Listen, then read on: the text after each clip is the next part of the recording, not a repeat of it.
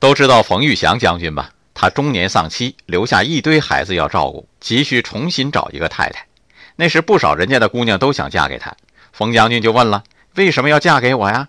有的说：“因为你的官大，和你结婚就成为官太太了。”有的说：“你是英雄，我爱慕英雄。”太俗了。这一天见到了李德全女士，你为什么要嫁给我呀？